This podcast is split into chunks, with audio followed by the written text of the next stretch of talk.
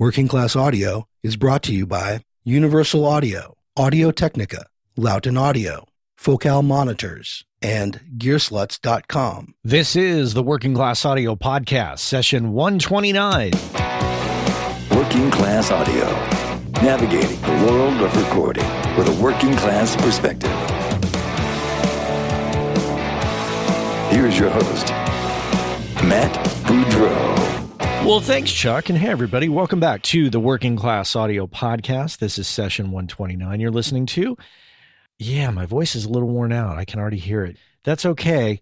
It's at the end of the day. It's a Saturday night. It's 1030. Everybody in the house is asleep, including the dog. The, the dog is snoring up a storm.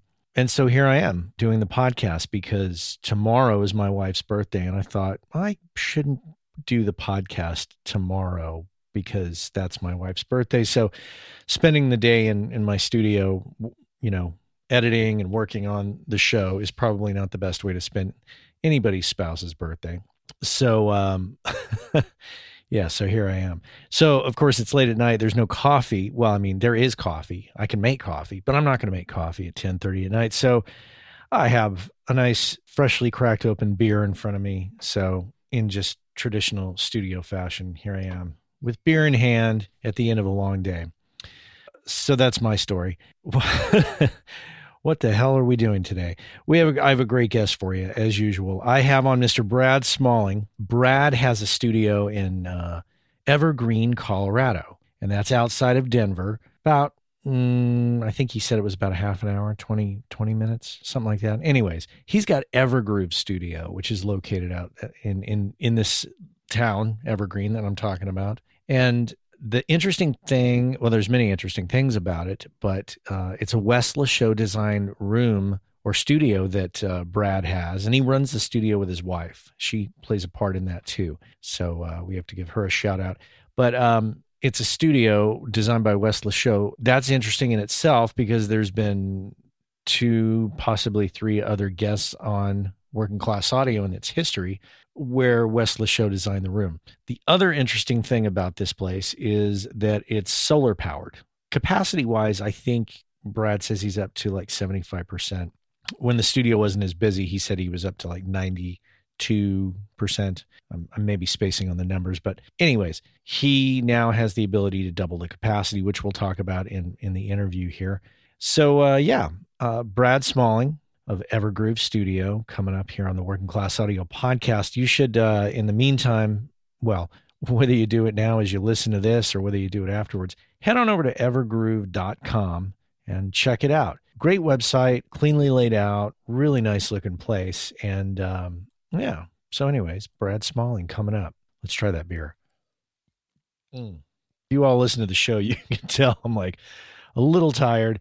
I swear this is my first beer, so and I just cracked it open. So I'm not drunk doing the podcast. No drunk podcasting. So, yes, yes, I'm tired because the front part of the day was spent celebrating my youngest son's birthday, who is turning nine. We celebrate his birthday a little earlier because he's late. Technically, his birthday always falls at the end of the school year, uh, the latter half of the month, so that um, school gets out and then his birthday happens. So obviously that's a difficult thing to have a birthday party if all of your friends have disappeared for summer vacation. So we were at a uh, a place today uh, here in California that uh, it's a uh, it's a place called Boomers, and it's interesting. Uh, I don't know if I would recommend this to any other parents out there, but it's cool in one way. It's basically uh, it's it's got a little bit of a Chuck E. Cheese vibe, games, pizza, you know you come in you do your birthday they take care of everything. The place here's here's my my trouble with it. The place is insanely loud. The kids are loud to begin with not just my kid my kid and his friends but all the kids combined all the machines all the announcements going over the speaker. It's like you know i don't know i can't explain it. It's just loud. And I fortunately reached into my back pocket looking for my phone, reached to my back pocket and was like, oh, my phone's not there, but there is a pair of earplugs. How about that? And that's, I tell you, I, I, I'm sure you all notice it. You go places and it's just insanely loud everywhere all the time. So protect your ears. What that's what I'm trying to say. Protect your ears. and seek shelter from from the loud things. I tell you, my neighbor was driving me bananas today. Chainsaw, like I don't know, it sounded like he was just out there revving the chainsaw for the sake of revving the chainsaw, and I was just going batshit crazy. I was just ready to go over there and say, you know what? Give me that thing. But that wouldn't have been cool. Super nice neighbor, but man, his chainsaw was just, I don't know what the hell he was doing. Well, he was cutting tree parts down. I guess that's what he was doing. So, um, yeah, environments, noisy environments makes me realize that someday when I retire, if that ever happens, I'm going to have to just, you know, do so in a very remote place because I'm just going to become a grumpy old man in the process. So, so yeah, loud environments drive me absolutely nuts today loud places to celebrate birthdays, loud neighbors, loud everything. Everything's just loud. So there, that's my complaint for the day. Buy a big canister of earplugs, you know, go to the the CVS or the Walgreens or whatever and buy yourself a uh, a ginormous thing of earplugs and keep it around, spread them around. I drive my wife nuts because when laundry is getting done in our house, earplugs are falling out of the dryer and winding up on the floor. It's you know the loudness drives me crazy, while the earplugs on the floor that drives her crazy.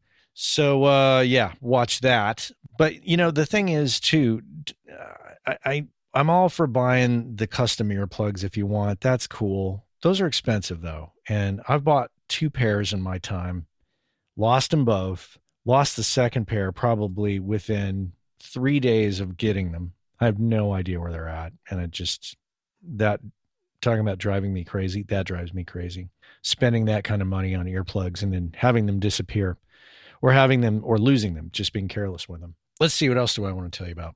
Uh, so, Universal Audio, sponsor of the show, they are doing this thing that I've been telling you about, and it's, uh, this is the last month for it. So I want you to make sure you jump on it. That is the, uh, the Apollo thing, the Apollo Rack Dream Studio, where basically you can get in upwards. This is not, you know, you don't buy one and get this, but if you buy more than one, you can get in up upwards of $3,500 in plugins free, which is an offer that ends on June 30th of 2017. So head on over to uaudio.com. And if you scroll down, you'll see this little banner. Let's look at that little banner here.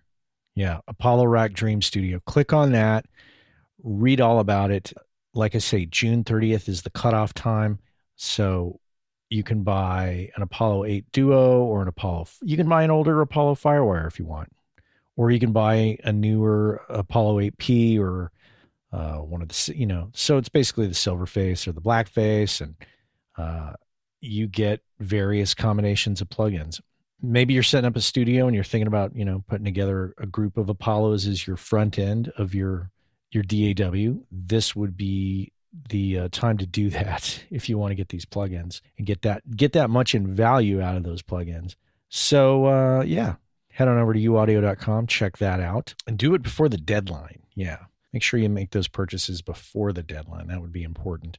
You could tell I'm not as upbeat as I normally am with the coffee. It's like, oh, he's drinking beer during the podcast, so he's a little more relaxed and he's super tired, but he's doing it anyway. So. Mm. So there, that's how I'm doing it today. Uh, I mentioned it before. I want to mention it again. The subforum, uh, gearslutz.com, known as Audio Life, we're sponsoring that. So go and check that out. Some topics there. I think you'll, if you like this podcast, you'll like this forum because a lot of the same topics are discussed. That's why we're sponsoring it. That makes total sense. So check that out. That's over at gearslutz.com. Uh, what else did I want to tell you? I guess that's about it. All right, so enough of my rambling here at uh, late night, late Saturday night as I do this, and uh, let's let's get on with this interview. I want you to check check out what Brad Smalling's got going on. So let's do that right now. Brad Smalling here on the Working Class Audio Podcast. Well, first of all, welcome to the podcast, and thanks for doing this. Thank you for having me. Uh, looking at your roster of podcasts, this is a real honor. I'm grateful to to be on. So thank you your situation in Colorado is really, really interesting for a number of reasons. First of all, you are located in Evergreen. Is that right? Correct. And so that's like west of Denver, by what 15 mi- 15 minutes 15 miles It's a little farther than that. We're probably 33 miles from downtown. It averages about 45 minutes. okay and uh, it's it's an unincorporated little area Uh-huh. uh, located in Jefferson County. Yep. The audience is probably saying, "What does that mean? Un- unincorporated?" Well, basically, all the services usually provided by a city's government are provided by multiple agencies, and in your case, I think the county maintains the roads, Mhm. oversees planning and zoning, provides primary and secondary education through the school district, and provides law enforcement through its sheriff sheriff's office.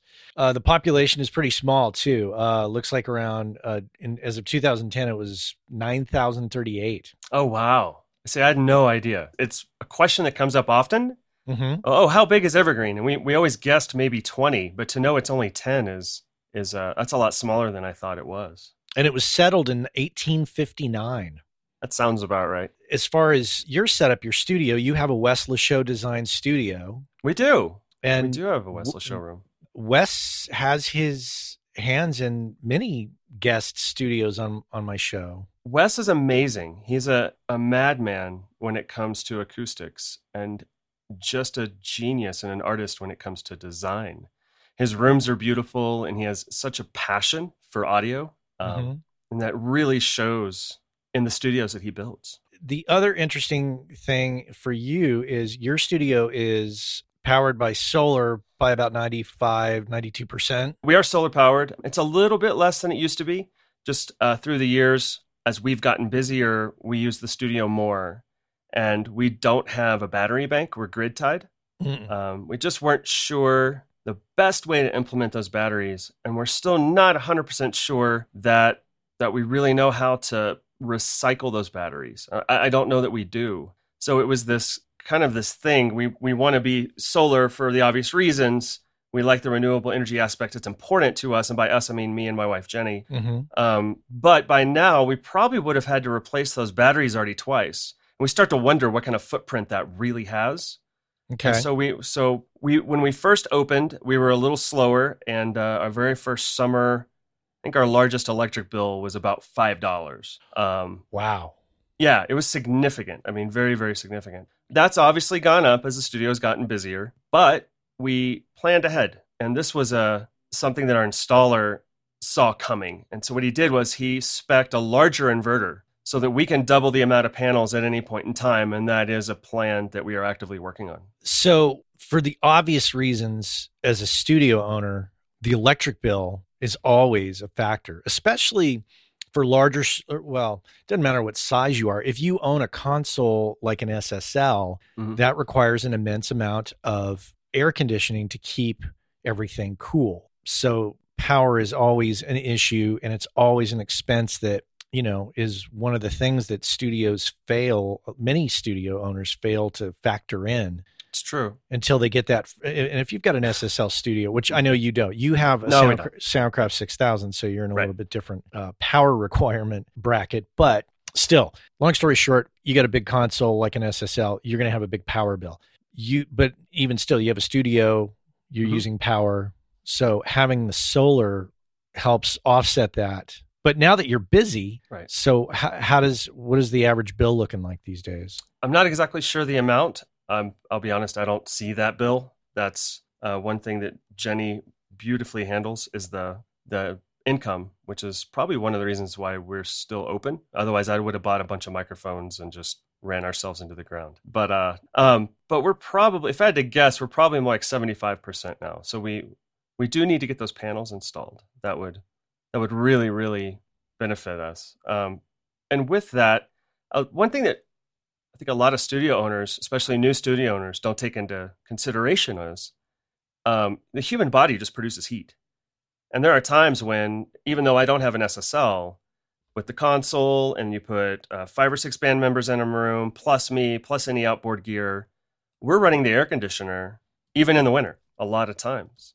So there's a there's a there's a tricky balance there um, with environmentals and with regards to air conditioning, and and the air conditioner is probably our biggest cons- consumes probably the largest amount of energy at our studio. Absolutely. Yeah. How does being in Colorado at that altitude affect energy usage? Is it is that a factor at all that you're aware of? I don't know if that's a factor, if you if we were to get into propane, uh, natural gas, things like that, those already burn less efficient at altitude. So you mm-hmm. got to think about that when you're buying your appliances. If you buy a, a 90% efficient appliance, but the gas that you burn only burns 85% efficient at this altitude, you already have a loss in that efficiency out of the gate. And we do have a uh, the heater for the studio is powered by natural gas. Yeah, so it does. The altitude can affect your environmentals to that to a degree, but the flip side of that is if we're having a nice day and it's it's a pretty low load on the studio because we are at 8,300 feet, so it's just a cooler temperature in general. Like today, it's slightly overcast. It's probably 55 degrees out there. I could just turn on the fan that circulates fresh air from outside and keep things comfortable for Mhm. people. I was looking at the um, at the climate. Wikipedia is giving off a, a, an elevation of 70, uh, 7,220 feet Mhm. where they took this measurement. But, you know, just looking at your weather year round, uh, I'm curious how looks looks like basically June and July, June, July, and August, according to this, show that you have uh, zero average inches of snowfall, but the rest of the year, it's showing you know uh, basically you've got at least three inches at the least, Mhm. uh, and then on the high looks like 18 inches of of snowfall in a given month. And I don't know if that is your experience, but that's I'm just reading off, like I say, reading off this Wikipedia uh, climate report for Evergreen. So, how does the snow affect the solar panels? That's a great question. Um, being at this altitude, obviously we're closer to the sun, and for Wikipedia to report 7,200 feet roughly, um, that's Evergreen, kind of what we would call it Evergreen proper or downtown Evergreen. We're actually at 8,300 feet. We're another thousand feet higher, and there's a there's kind of a shift that happens above 7,000 feet. It seems where we have a tendency to get a little bit more snow. For example, we just had a 14 inch snowstorm two weeks ago, pretty much centered in this area at this elevation. Um, now, as far as the panels go, and being closer to the sun, now we do get a lot of, even though we get a lot of snow, we have a lot of sunny days. And so the panels warm up very, very quickly, and the snow sloughs off pretty quick. So there might be a day okay. where the panels are covered in snow, but usually by the next day they're starting to clear. my, I have uh, in-laws, uh, brothers-in-law, sisters-in-law in Boulder Oh, yeah. and and Lone Tree. Okay, yeah. They both have solar panels on their roof, and they, I think they do kind of a, a fixed. I can't remember what the financial arrangement is, but I think it's like a fixed amount that they pay or something like that. What's your What's your arrangement? Do you own those panels? Do you pay pay for them monthly, or what's how does that work? We actually own our panels. We don't have to pay monthly. We put them in about a year after the studio was open, so maybe nine, eight, nine years ago. And during that time, the state of Colorado was working with the local utility company, Xcel Energy, to offer incentives, rebates, things like that. So we were able to install those panels and own the panels somewhat affordably. That was before the kind of solar rental companies popped up, these uh, Solar City and, and other companies like that. So Mhm. that might be what your relatives have. And we haven't, Okay. we've wondered about contacting them to see if that would be a good option for them to augment our panels. But we don't know what that looks like because we own all of the other gear. So it's tempting just to buy the other panels and, and just maintain ownership at that point. So your interaction with the power company is is that you can feed energy back into the grid, Uh-huh. and and that offsets your bill. Right. And that was a requirement in order to get the rebate. There was a voters uh, back probably 10 years ago now said, "Hey, we want we want utility companies to be I don't remember the exact number, but like 25% renewable by 2020 or something." And this was one thing that they did. To get the rebate, you had to be grid tied so that they Ah, got the gotcha. benefit from that. So then it's it's a it's a it allows them to say our power is, you know, to some degree renewable from these sources as well as other sources. If you think about it. Because they don't want you being technically off the grid. Is that true? Well, I mean, that that's a that's a whole different topic. But there are there are people that have tried to go off grid and and um, I get some pushback on that. Because I think Jack Johnson, the musician Jack Johnson, Uh-huh. I, I'm I'm to understand he has an off the grid studio in Hawaii I believe so. uh, that's obviously solar powered. So. Uh huh. So, anyways, solar powered studio, very cool. Yeah. Um, very interesting. Do you own your building? We do own the building. So the building itself is on our property. It's not a home studio in that it's in our home. It's a it's it's a home based studio in that it's a separate building about hundred feet from the house. So we own the building, we own the home. It's it's ours. And zoning wise, is there any challenges there? No, that's pretty straightforward. Wow. You are in what I think they call the pole position, which is just you own the building, you own the solar pa- uh, panels. Mm-hmm. So, and then, and, and it's you and your wife, you're, you run the recording end of things and your wife runs the business end of things. Is that correct? That's correct. Yeah. She doesn't really have, she loves music shares a passion for music but doesn't have a passion for the technical side of it. It's something that she doesn't want to be involved with at all. So she assists with the um, yeah with the, the the business end so to speak. I still handle scheduling estimates things like that because she she doesn't always know okay you get the call. How long is it going to take to record a 10 song album? Like well Mm-hmm. There's a lot of questions that go along with that, but she helps with the um, with all the business end, gathering things for the CPA, stuff like that. She does still have a day job. That's real important right now because the studio itself, although successful, wouldn't be enough income for both of us. So we're still a two income family. Okay. Your interaction with Wes Lachot, mm-hmm. um, did you, how did you get introduced to to him? Well, it's kind of a it's kind of a fun story, and it's kind of long. I'll try and keep it concise. I was uh, starting to design Evergroove back in around 2003, and we opened mm-hmm. in 06, maybe 2002 and I was visiting the acoustics forum at recording.org. If anybody remembers, I think that website's still kicking around. And Wes was a moderator. So I was studying the Everest books and I had, I had taken measurements of this building and was doing these designs. And everybody, you know, everybody share their designs. Like, what do you think of this? And Wes would post these great little comments, very supportive but educational. Like, I don't think you've really considered having a control room in this particular location keep trying or you know like like little tidbits of or you might want to look at this aspect of your design. Go back to the drawing board try again. And i sent him a message and i just said uh, hey i really like kind of how you present yourself your style what you're saying. I've looked at a couple of the studios you've done. What would it cost to do? And this is all in private message. What would it cost to for you to design our studio? And the funny thing is he said i don't know that i want to do that and I says, "What do you mean?" And I, he goes, "I kind of like this mentoring thing that we have going on. It's it's really cool." And I went, "Oh, that's cool!" Like because he was just really having fun, just teaching and, and the back and forth. Um, and I said, "That's awesome," but and I and and I appreciate that. we'd like to open sooner than maybe ten years because it was just taking a long time. Because it, it was because I was learning acoustics at that point, really. And he goes, "Well, let me kick it around." And then he came back. He goes, yeah, all right. He goes, let's get on the phone and talk about it. So we got on the phone, we talked about it, and and then you can kind of advance. He sent us his rate and sent us the contract, and Jenny and I went to dinner and talked about it. And the one thing that we noticed was, well, it seemed like anybody that built one of his studios, like built a Wes showroom, had had work, was working. You'd see them. There was this trend. You'd see them active on the forums and things like that. And I'm building, and you'd see the kind of them blogging about the build with photos and everything, and then suddenly they're offline Yep. They're, and then they're they're busy and they're they're doing records and they're doing projects and and we said, you know, and we were trying we were just trying to well, we just in over our heads. Acoustics is really the basics are straightforward, but when you get into some of the more tricky things on, you know, how to, how properly handle a reflection free zone control room, things like that, it just you, you can really really screw it up. And we said if we want to do this right, this is the right thing to do. We need to do this. And I and I and I say this with no financial gain. Hiring Wes Show to do this room was the best money I've spent, hands down, regardless of equipment.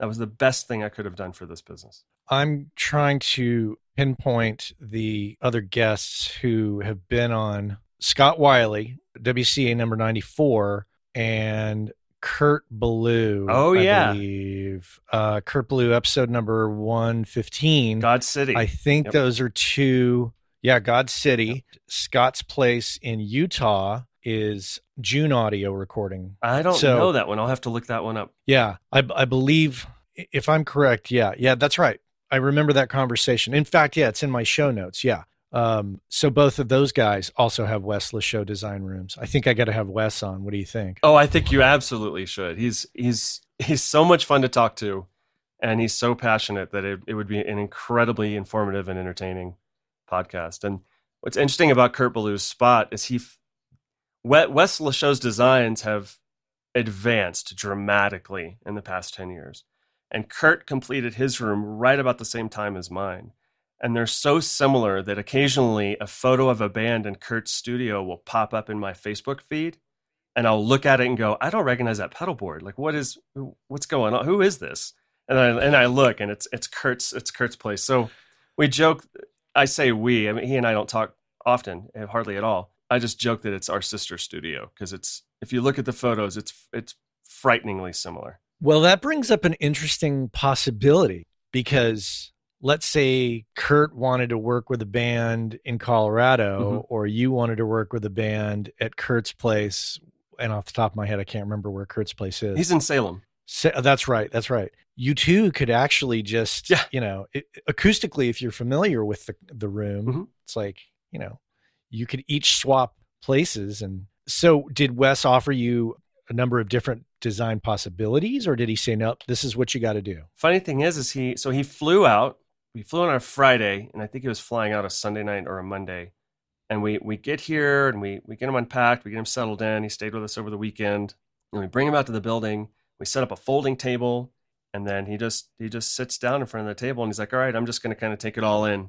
And we went, "No, okay," kind of very you know sage like,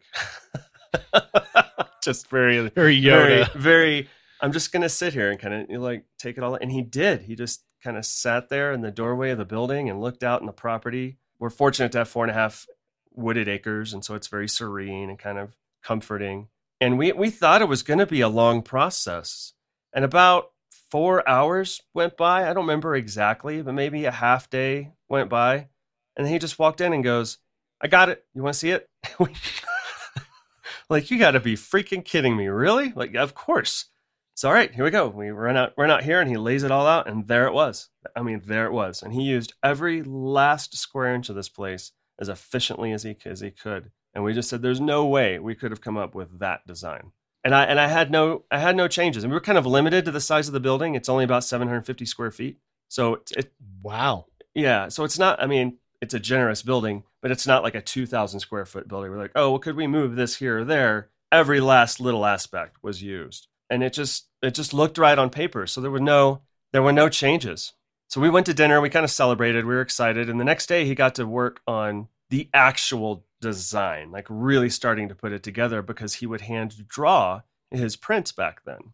He came to me the next day and said, "Look, I really, really think we need windows in your live room. You need natural light, and you don't have the isolation problems that you might in the city." or you know in a in a larger commercial location he goes, and I just think it'd be a shame not to have them.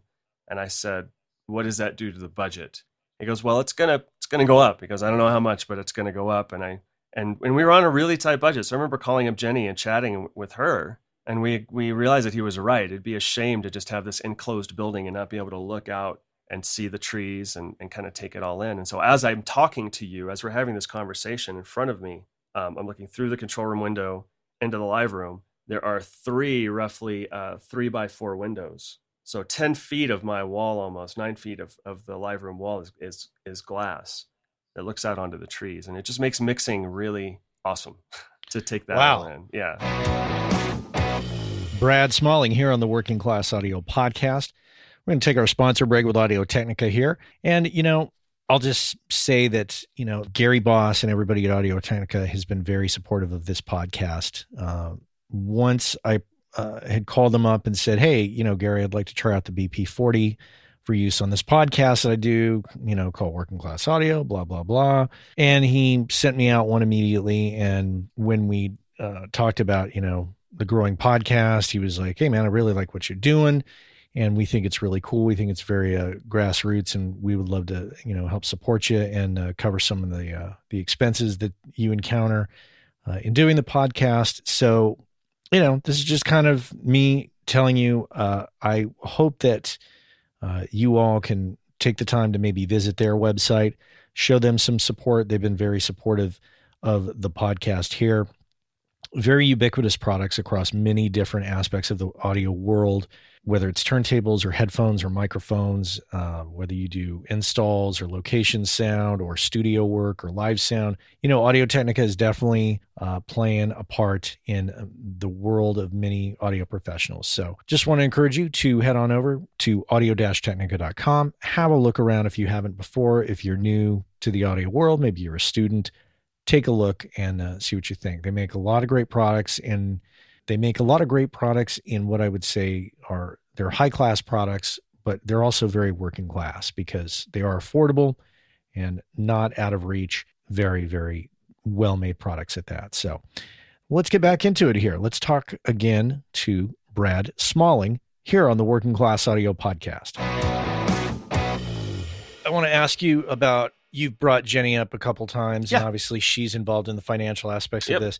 Tell me uh, about the importance of your relationship on communication with regards to the studio because obviously you're the engineer it's it's you know you're the one recording these bands mm-hmm. and you seem to have your your wife's not only her ear but her support i think that that's super important it is i'm curious about your perspective on that or comments on that that's a really great question um, i couldn't i don't think i could do this without her support I think that's really important. And to give her that credit, because that credit is due, she is so supportive of the studio and so patient and excited about the studio. And we talk about the studio and, and the business a lot and where are we going to go and what are our goals. It's always a, um, it's definitely a team thing. It's not, that's your studio, that's your thing, you handle it. She wants it to succeed. And because of that, I want it to succeed even more. And then we feed off of that together. And, and it becomes a very strong team effort. We, we have business meetings once a week um, when we sit down. And we just recently brought on a social media uh, marketing, to call him a social media marketing expert sounds like a buzzword, but it, it is a, a good friend of ours who understands audio and who does specialize in social media. But we just brought him on and we're doing monthly meetings, all like all three of us with him. And she's very involved on a day-to-day basis and wants to be involved. And it's that support that you're right is really really really important. And it's uh, as a lot of small business owners probably understand it can be taxing at times. It can be stressful. A lot of times bands will stay with us because of our location and we we treat it like a retreat and that's something that we wanted to offer and that we have offered since day one where you can come and stay with us for four days while we record your record or, or whatever and you know we're a we're a married couple and occasionally married couples have spats. And so if you have a little spat or a little tiff, but then you got a band in the in the in the house, you can't. You, it goes on. You just kind of look at each other like, okay, we'll talk about this later. can, Don't argue in front of the children. kind kind of right. Um, we kind of we do. It's funny you say that because we joke. People go, "Are you guys? So you guys didn't have kids? Like, are you kidding? We have musicians. It's the same thing." It's like borrowing people's children. They just show up and you get paid. Actually, yeah, it's like, like, yeah, you, it's like a babysitter. Here, you take them. so the the couples aspect, I think, is one of the key factors that that we're still open and still growing. We have this nice, slow, steady growth every year as a business that's measurable. You can see it. You can do the QuickBooks report thing and go, cool. Without, you know, if she wasn't for it, if I didn't have her support, then I I would be really I wouldn't say alone, but it would it would really be just me. And as the business grows, you really you really need that support and you need that help. And for her to want to do that is just means the world to me. And and I think is one of the key reasons we're still in business. By the way, your website looks great. It's very easy to navigate. It's very clean. Thank you. Uh, lots of information, um, n- but not over. I, don't feel like I'm reading endless text, which can be the case sometimes. You offer some recording workshops. We've started uh, that. That is correct. That's that's fairly new for us. How's that going? Actually, it's being very well received. Um, we've done two now with Alan Evans. Uh, the first one was dedicated to recording a band live in a room, just putting players in a room and recording them, and understanding the pros and cons of that, and then uh, and then mixing that, and then mastering that and that class was was very well attended, very well received. People got very excited about it. Then we took about we are going to do another one. We we took some time off to figure out the best way to capture them and we didn't want to just have like throw up some cameras. We wanted to try and keep post production down to a minimum. And where we landed was we we just did another workshop with Alan, completely dedicated to drum recording, tuning drums, maintaining drums, little things like that that are just crucial to getting a good drum like performance, right? So, and with that, to, we haven't really partnered with QSC. Maybe just a close collaboration. A previous intern of ours has gone to work at QSC Audio in Boulder, and they now have these cameras, these really cool pan tilt zoom cameras that are remote controlled via Cat Cat six cable because they're power over Ethernet. So from a from an iPad, he's written an app. Maybe an interface is a better way to say it, where he can rotate those cameras, zoom in, all that kind of stuff. And then we have a video switcher. So for the most recent workshop, we had Ethan in one of the booths, constantly cutting between a shot in the kick drum, say while we're working on cool kick drum techniques, or we had a drummer overhead shot where we could pan to the drummer and then see kind of the whole mic setup or across the room, and even one in the control room when people were asking questions. And we're really, really excited to dive into that content because what it's allowed us to do is not then spend two, three, four weeks of spare time pouring through 24 to 30 hours from camera one and then okay camera two camera three camera four. He's just deciding on the fly. Like okay we're, he's he's essentially he's mixing it mixing the video live. mixing the video live man. And so the cool thing about that is we were sending him a board feed and the board feed had the control room talkback mic it had audio uh, from pro tools it had uh, the drummer mic from the other room. So if we really wanted to just produce content we could put that out there but we're gonna we're gonna dive in the audio a little bit more and see if we can bring some levels up and, and even some things out. But we're incredibly excited because it, it's going to allow us to generate workshop content really, really efficiently. When you said QSC, my mind immediately said QSC amps. Are yep. we talking about the same company? We are QSC Audio. They everybody knows them for amps, uh, powered monitors. But what they don't realize is that QSC has a very large business in corporate audio. They do um, conference rooms. They do um, large installs like like you might see at an amusement park, for example. They have these rack they oh. have these rack mount boxes that have DSP in them that allow you to okay. do whatever you want to with the audio. And but they're doing cameras. They've just gotten into cameras, and we can we can just talk about this now because I think the first version is on the market. Interesting. And So these little guys can rotate and then zoom, and then wow. they've got a SDI and let's go, it's got a SDI and a LAN port, HDMI, and most of them hmm. are power over Ethernet. So the other cool thing about that is I don't have two, three, four camera people running around a room. We have to maximize our space. We have to be really efficient. So we can put these on a mic stand, and Ethan can control those from either in here or in a booth or whatever. He can actually have it rotate, look up, and zoom in, which is really, really cool. Wow. You're offering a host of services audio mm-hmm. cleanup, transfers. Yep consulting, mastering, mixing, recording, song edits, studio rental. So your studio is open to outside engineers. Uh huh. And we okay. have we have a handful of freelance engineers that come through here a couple times a year, and they just love the space. They love the monitoring environment. It's good for them to get up and out of, out of the city. And we offer a, a reduced rate for freelance engineers, and they get the studio from 9 a.m. to 9 p.m. And it's a reduced rate because it doesn't involve me. So if they book the studio, then I'm usually inside then doing, well, maybe I can take a day off. right. right. But otherwise, it's business development or it's um, working on other things to help progress the business forward. Right. But they're not actually staying at your place. Sometimes they do. Sometimes they'll bring in a band and, and they'll talk to us about that. And if it's a freelance engineer that we've worked with and they're bringing in a band that we've worked with, then we just have a big old get together while they're here and it's it's really really it's really low key. It's fun doing that. You know, having having a freelancer in the studio with a band staying. Sure, we have a lot of people staying here, but then that allows me to do some of the little things that help make the day to day life a little bit easier. You know, I can I can be the one to you know I can make sure that I'm picking up after the band or or just just keeping the place maintained or or just being a host at that point. I'm fascinated by your choice of console. Sure. You the Soundcraft 6000, which mm-hmm. is, you know, it is a it's a classic console of a certain era, but I never see anybody have it as a, console in, in, a studio of today. Mm-hmm. My recollection is that they're very robust, mm-hmm. um, easy to fix. Is that your experience with them? Yeah, absolutely.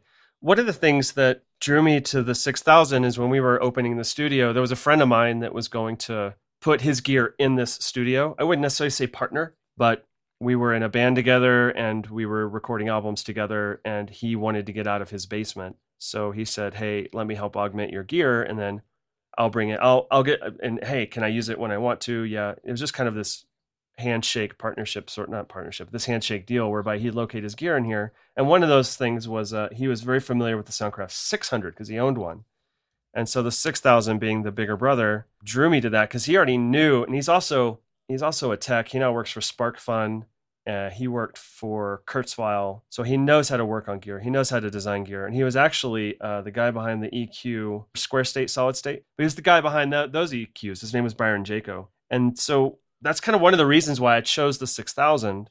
It's because he one he knew how to work on it. Two, he was going to be in the studio, and so three, if someone was going to work on it, it was going to be him. Um, and you're right; they are they are robust. Their signal paths fairly clean. They aren't very Mo- deep. It's modular, right? It's fully modular. They aren't very deep. You know, like an SSL can be three, four. I mean, they can be. You really have to stand up to reach to get to the just the mic trims. And sitting in front of, I'm at the edge of the console right now. I can simply reach my hand out and from one arm length, I can reach the trim. So it's a very shallow console. Mm-hmm. Um, we had it recapped. I was going to say, I bet you had a recap. we had it recapped. We had the master section modified. So there's there's there's fancier chips in the master section. But Is that uh, a Jim Dickinson? Uh, no, not Jim Dickinson. Sorry, I've got the the name wrong. Who's the guy Jim Williams. that does Jim Williams? It Jim Williams modded. it wasn't Jim Williams, and the company that did it, um, I'm not going to mention just because I kind of wish I had gone through Jim Williams. Uh huh. We had some issues where the master module showed up, and there was a ton of just hum and noise, and it went back and forth, and it, I, I kind of, I don't regret upgrading it. I regret maybe not choosing someone more well known, Ah, okay. even though this company had a had a pretty good resume. Um, I'm not so sure the greatest attention to detail was done. And and of course, the module shows up. I've got a set, you know, on a Tuesday. I've got a session on Saturday, and was just like was a little crazy. But it all got sorted out, um, and that's how I found a local tech. Um, I'm not sure why I wasn't finding him before, but I guess he, I guess he, he appeared when it when when he needed to, and his name's Alan Baca, and he's amazing. And he he got us on the right path and said, it's kind of funny. He goes, "Don't upgrade your console." you know, recap it, stuff like that. But like, don't modify it. It's like if it doesn't do what you need it to do, just get a different one. It's like just, yeah. Yeah. he's- He has an like he goes, you know, you're you're taking you're taking something that was, you know, there was research and development, and it was it was built to a certain spec. You start changing it. He's like, just just don't. Just he. I mean, he will, but he really doesn't like to. So it was that was kind of funny, but um, It's interesting too because the, being that they're mo- it's it, that it is modular. If you run into a situation where a channel goes down, Mhm. and you could just pull it out Yeah. and ship it off. Exactly, and we've we've done that where we've had a channel or two get weird. I just I have an intern just take the two channels down to down to Alan. He's about an hour away, and then when he's done, we intern swings by and picks them up and brings them up here, and then we get an invoice in the mail. Does yours have a built-in patch bay? It does. It has the built-in patch bay. It's a right-hand patch Uh-huh. bay. It's 30 channel. Yeah. 24 bus. Uh-huh. Wow. Cool. So, I mean, very utilitarian board. It And is. I'm sure if you bought it used, well, of course you bought it Yep. used. You didn't buy it new because they were new in 1988, I think. Yeah. This one might be stamped 89, but yeah, right in there. If you bought it used, I, I'm sure you didn't pay that much for it. And because is that not, I mean, really, would you say that's not an in demand console that people go, oh, I'll, I'll get a Soundcraft? Well, the 6000 was for a hot minute because of Jim Williams. There was a lot there was oh. a Oh. lot of talk on the forums about the upgradability of these consoles, and he kind of excels at that. That's why I kind of regret not hiring him to do it. But there was another company I happened upon and we hired them and but that's okay. That's that's a hindsight thing, right? But but there was a time when these were these would sell very quickly. Mm. Very very quickly. So to that end, we don't use the console a whole lot these days, which is interesting. Like a lot of play like a Oh. lot of people, a lot of studios as we've gotten busier, I might have to recall an album, master something, start mixing on something else, all in a day. And it's way way too much recall sheets, taking videos of gear and things like that. We still use outboard, but we use it more for tracking. where we commit to that tone on the way in, and I've got that. Okay, we're good to go. And then a lot of our mixing right now is in the box. But as far as tracking, though, it's a it's a very uh, functional console for that. I love. I still love tracking with a console just because I can, if I want to solo something, I can do it very quickly. I can push. I've got two hands to work instead of. Although I'm very quick with Pro Tools, shortcut keys and whatnot, there's still that mouse aspect of mousing Yeah. around and, and doing things and, and pushing and pulling things. If I'm tracking a band, having a console in front of me is with number of buses available hmm is just it makes my workflow so much faster and I could just you know it's it's it's right there in front of you I don't have to do a lot of work to make it happen but I like you mix in the box and so That- it's Tra- yeah. Tracking with the console, you're right, is, is fantastic. The workflow, I've got a patch bay built in, so I can just throw audio almost anywhere I want it to go. Um, and I, go, watch just buy a control surface, and I and I just don't want one.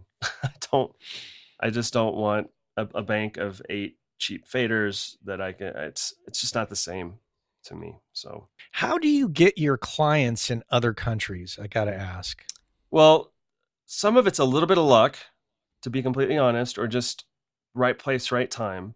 The one the clients we have in South Korea, I met on the Tape Op forum, and they were say they uh, Tony Boyd of the Primary. At the time, he was in a band called GJ, and they were looking for mix critique.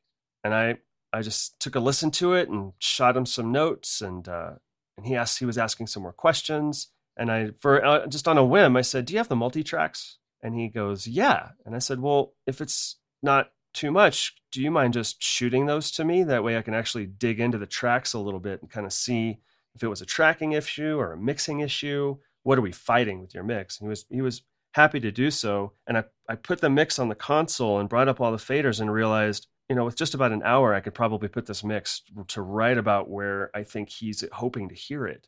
And then I could not an attempt to get his business, which is kind of funny, but in an attempt to better educate him and say, hey, here's what I found. Here's what I found. Here's what I found. And so I did up, I think I spent two hours on just kind of a, what I might call not a rough mix, not a final mix, maybe a pre mix. We've kind of started to feel out that EQ and compression and then just kind of throw it over, throw over to the artist to see what they think. And he wrote back just saying, "Ah, wow, like I don't even, first, I don't know what to say this already sounds better. This is what I want to hear. What did you do? I wish I could afford you to mix it. And I said, That's fine. I just want to help you. So I was able to give him better notes. And then GJ broke up as a band, as many bands do. But when the primary formed and they were going in to record, the very first thing he did was hit me up and say, Hey, heads up, you're mixing our record. And I said, I said, okay. He goes, but I want to, I want to get a little recording consultation from you to make sure that we give you tracks that you want to work with. And that was, um, that was four or five years ago now. And we- we've done singles with them and, and, uh, EPs, two albums. Um, the mas- the mastering clients in London and Italy have been referrals from Alan Evans. We've started doing a lot of mastering for Alan. And as Alan's, hmm. then this is how studios can work together. As his studio business has started to grow, and he starts referring clients to me, then therefore our mastering business starts to grow. And that's a way that as professionals we can all work together, which is really, really important, I think, these days. I would agree. I think that's that is great. Do you master a lot of the same stuff that you end up mixing? These days we do, actually. Mostly because there's a there's a great facility in Denver that's not always affordable for people for mastering. Mm-hmm. But otherwise there's not a lot of great mastering for what people are paying, I think, in Denver. Yeah. That's a bold statement. I'm sorry to sound that way. I don't mean to. Um and so I you know, I would we would spend a lot of time in the studio and you go through the the process of you know miking and getting great capture and getting a great mix and then it goes out for mastering and then i would get a phone call it sounds worse. We've got to we've got to send it to manufacturing in two days. We trusted this guy. I mean just you know the stories right it's funny. I don't know if you feel this way, but it, the better I get at mixing and the more proud I am of my mixes, that's my number one conversation with the clients Mhm. is who's mastering this? Yeah. Yeah. Really, which is a veiled question of who is potentially going to screw this up. it's true and it, it sounds horrible and i'm not i'm not trying to sound like that guy or think that there's that there's only bad work being done but there's there's just a lot of studios that kind of immediately open their door and go right into mastering and maybe some people can do that but i do think that there's a reason that most mastering engineers are usually a little bit older a little bit wiser they have a little bit more time under their belt because they they've taken the time to learn how to hear things I think that's really important. That's why we're mastering. It's not just a mastering preset. We're not just making it louder. Our goal is to make the music stand taller, louder, prouder, more assertive, if that's the vibe. And of course, present this for production. Some some of the masters that I'm hearing, and, and now we're getting asked to do a lot of uh, test masters, which is which is fine. You know, hey, will you do a you mean test? shootouts? it's just it ends up being a shootout. Hey, we do a test. We're getting some tests from other engineers, and some sometimes I'll say, well, I want to I want to hear the other guys first. I want to I want to I want to Yeah. hear that. I want to see that. I want to hear that. I want to know what, where you guys are at and what you're looking at. I want to know what's going on. But not always. And then if I can, I try to get them in the studio where we can actually do a controlled like test master here. But I just think I think it's important to kind of put in that time, you know, and um, learn how to hear, learn when not to do something. I think that's really important when you really realize that maybe you just need to tame the low end a little bit and uh, level match and and hit print. You know, it's it's really tempting to to to push a to push all the buttons when you have them in front of you. What do you do to further your own education or, or uh, knowledge of audio these days? in my early days, I'd spend a lot of time on forums, not necessarily asking questions, but looking for questions that I thought were interesting. Mm-hmm. And then it moved into reading magazines, reading books. I used to absorb, well, I would often read books. I don't, a lot of times I get busy and then a book sits there for six months. But um, lately, I, what I've been finding inspiring is some of the videos that are coming out um, just by some of some of the amazing mixers, like the Andrew Scheps videos are, I think, really, really cool. uh, they don't pay for advertising Mhm. and I'm there's no arrangement, but I am a subscriber to Mix with the Masters and I'm going Oh, to cool. Mix with the Masters with Chad Blake in September. Oh, that'll be amazing. And the online video series though, I, I- I will tell you that I I was very skeptical and then I watched that and I watched him do his thing and watched Chad and Ed Cherney and all these guys and I got to say like especially Andrew, I will say I absorbed a lot of stuff that he does Mhm. and uh, I know it sounds totally silly and very corny, but I basically I stole some of his ideas and immediately jumped into mixing a couple bands recently, and the mix notes that I'm getting back are like, um, oh maybe maybe we could add a little uh, top end to the solo, you know, Yeah. like Yeah. uh, yeah. it's stuff like that that I'm getting back now, That's as fantastic. opposed to well, I don't know about the direction, and Oh, they just yeah, they yeah, they like it. that's that's just amazing. like- yeah. So yes, I I will agree with you. I'm going to just back you up and say yes, Andrew Scheps, uh, good guy, great talent, um, and really fun to watch mix. So I haven't subscribed to the Mix with the Masters. You would recommend that? It sounds like. Yes, Okay. there's a lot of different choices out there. You know, uh, the guys at Pure Mix, I'm a fan of. I, I think they're they're really putting out great content. Mix with the Masters Mhm. is uh, Warren Huart's putting out great content. There's a lot of competition, we'll say, and There that is. competition as a result is raising the bar on production of these videos. The Mix with the Masters thing is expensive when you look at it at first, but then when you get into it, Mhm. it's just like I mean, I I- know that I and I joke, I- value my Netflix subscription, and I binge watch, you know, of course, like House of Cards and all the shows on there. But let me tell you something: if you're going to invest in yourself, House of Cards is not going to teach me how to be a, a, better better at what I do. No, not at all. watch watching Andrew and Ed Cherney and all all these guys and Chad do their thing and listen to it on my studio monitors, I think I learned a lot in a very short amount of time, even after being at this for you know well over 20 years. Yeah, I the I bought the Pure Mix one, the Andrew Scheps, where he mixed Ziggy Marley. That I found that that just thought that was going to be really cool because we work on a lot of different genres, and that one was really just the simplicity in the approach in the mix made me realize that at times I'm simply trying too hard when it when it really could be a simple solution to something. I just bought the one for his Green Day mix that I haven't watched yet. But another one that was really great was actually Kurt Ballou did one for Creative Live. And that was one of the first videos that I bought where it's kind of a, it was a Gear God presents Kurt Ballou. And he goes kind of into his production of a band called Nice Hooves and he kind of deconstructs the process. And it was, um, mm-hmm. It was great just to hear him talk about what I loved about that. He didn't immediately dive into Mike's gear, all that kind of stuff he dove into the business side of things artist management how to make artists feel comfortable how to how to how to better conduct a session how to how to by, because by doing those things you immediately make the artist more comfortable by making the artist more comfortable mm-hmm. you get better takes and by getting better takes then mixing gets a bit easier like there's there's this snowball effect when you know how to run a session um, and it's not always easy to keep that session moving forward and keep it efficient and kind of stuff. So him starting out of the gate like that was just fantastic, really, really fantastic, and gave gave me some validation in how we do things. You know, just hearing him say certain things, like I say that, I say that in the control room. Okay, cool. Um, Sylvia Massy did a really cool one too. I believe that was with Creative Live as well, where she you go into a studio with her and and, and see her miking up kind of this punky rock band. Watching people mix for some could be boring, but for me, it's really fascinating because it, just to see the workflow. Yep.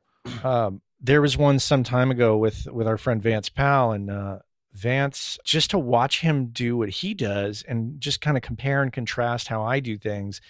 I really like that because then I can, as I do with most of these things, and I'm sure you do, and many other people do as well, is cherry picking like oh well i'm not a big fan of that concept but mm-hmm. ooh i like that and i'm going to do that. Exactly. Yeah and it's and it allows you to gain some confidence because like you said you watch it and and you realize you realize that people do things differently. Everybody mixes differently. We all have the same goal and that's to create an amazing mix whatever that means to us as audio professionals but we all have the goal of creating an amazing mix everybody does it differently and you you watch a Shep's video or or a Powell video and you realize, well, I actually don't like the way that sounds. But that's okay because artists like what you do already. So you can just kind of take what you do like from their videos and apply it to your productions. And then your productions get even better, your mixes get even better. So it's it's all uh, it's almost empowering to watch these the you know the other thing I will say about Mix with the Masters in their video series is it's not only you know deconstructing a mix or whatever, but there's also like these little snippets they provide, and some of the best snippets are from Tony Maserati, um, who musically I'm not really into a lot of the music that he works on, but his advice yeah. is like is just golden. Yeah, I, am how yeah and and one of the things he said that I, I, I uh, that sticks in my head is talking about when you have off time, you should be trying out. Like he would, he talked about how he would get a hold of a compressor, like a plug-in, and then he would try everything he different instruments in that compressor and going, oh, oh, that sounds good on kick drum. Oh, not so good on vocal. oh, maybe on bass guitar for this one. Oh, okay. And he would start to catalog all of these concepts and sounds with the gear or plugins that he's dealing with so that when it came time to step up to the plate and mix a song for a high profile artist, he could go, "Oh, I know what I'm going to do." Gotcha. Yeah, you know, it's uh with with so many plugins out now and them all, all, all manufacturers putting their plugins on sale at at you know, really attractive prices. It's easy to buy up plugins and then and then not really test them out until it's okay, it's time to mix. Oh, well, I got this thing. I, I think that's probably great advice to if you have downtime, if you can find some downtime or, or, or even you buy the plugin, don't maybe immediately use it or maybe do, I don't know. The end of the day, kind of dive into that or just, just push it and pull it a little bit, see what it does. That way you're not doing that at the mix time because then that's mm-hmm. the hour that you spend playing with that plugin, which is valid. It's valuable there But if you already kind of knew what it did, I can, I can easily see a scenario where you would take a new plugin, apply it to a kick drum, spend an hour trying to make it sound great because it's supposed to, and then realize that you didn't like that. And you've just lost an hour in your mix. so finding that, and we should make that's a really interesting point finding off time. As we get busier as audio professionals, it's tricky because at the end of a 10 hour day in the studio, kind of the last thing I really want to do is play with a plugin for another hour. I, I, I, I kind of want to go, Yeah. I kind of want to go for a hike or hang out with the wife or go to dinner or or do life things. So, um, yeah. Or binge binge on House of Cards on or, Netflix. or binge on or whatever you're yeah whatever you're into. Um, so that's tricky. Making it makes me realize I'm kind of thinking out loud. It makes me realize I need to I need to create more time for just my own personal education. Because, for example, the Scheps video I bought with the on the Green Day sing- single, I bought it a week and a half ago. I haven't even cracked the seal, so to speak. I saw the hmm. preview. I saw the preview. I knew it was Scheps, so like, yeah, okay, is however much it was. I was like, yeah, I'm I'm gonna get that and I'll watch that one day. I haven't watched it yet. And if you want to ever go back in time to a completely different way of doing things, I pulled out some CDs the other day in one of those old Case Logic kind of binders, and I went through and in in the batch of CDs was a DVD, and it was the making of Pump, Aerosmith's Pump, with um, Bruce Fairbairn uh, produced it, and um, he died in um, many many years ago. But anyhow, it, it's it's a fascinating documentary to watch, not only of the record making process, but of an old school record making process. Those are there was a really great one. Uh, do you remember? Um, I'm not even sure that you can. They're on Netflix for a while. VH1 did their classic album series. I own several of those. the The Dark Side of the Moon is fascinating to me, where they just sit down and and and and go through that whole album. Just blew me away. Absolutely Huh. blew me away. And those are those are the ones that I find inspiring and that that inspire me to to to be more creative, to just try cooler stuff, even if it and it's okay. Like if it doesn't work, it's okay. But we tried, you know, we pushed some boundaries. Well, we're about out of time, so I Oh, want to thank you for uh, for being on the show. Uh, We've Thank uh, you. uh, it's great to hear about what you're doing in in of all places of Evergreen, Colorado. Which I, I'll be honest with you, I didn't know where Evergreen was. I had to look it up and figure it out. I was like, oh, wow, that's outside of Denver. Okay, Yep, It's a fun Um, little town. Like of course, of course, it's outside of Denver. Any any town in Colorado is outside of Denver, technically. That's right. Um, big thanks to Mark for recommending me. I I, I love that guy. Mark Kilborn's amazing. yeah, we got to thank Mark um, Kilborn. Absolutely. And thank you for having me on. It's just so fantastic. Absolutely. Mhm. Thanks again. Thank you. Okay, man. See you. Bye bye. Brad Smalling here on the Working Class Audio Podcast. Glad to have Brad on and learn about solar power for studios. I think that's so cool. Well, I appreciate you hanging out and uh, listening to my late night rants here on the Working Class Audio Podcast this time. Normally, I'm so caffeinated, I'm probably talking a little faster, but uh, hey, you know, late Saturday night with a beer after a long day, I'm just a little more relaxed, I'd, I'd say. So, uh, great to be with you all again, but uh, we are out of time. So uh, let's thank everybody. Of course, we're going to thank Mr. Cliff Truesdell, yeah, Mr. Chuck Smith, and Mr. Cole Williams. And I want to thank our sponsors, Gearslutz.com, Focal Monitors, Audio Technica, Lauten Audio, Universal Audio. And I want to thank you for listening as usual. Take care.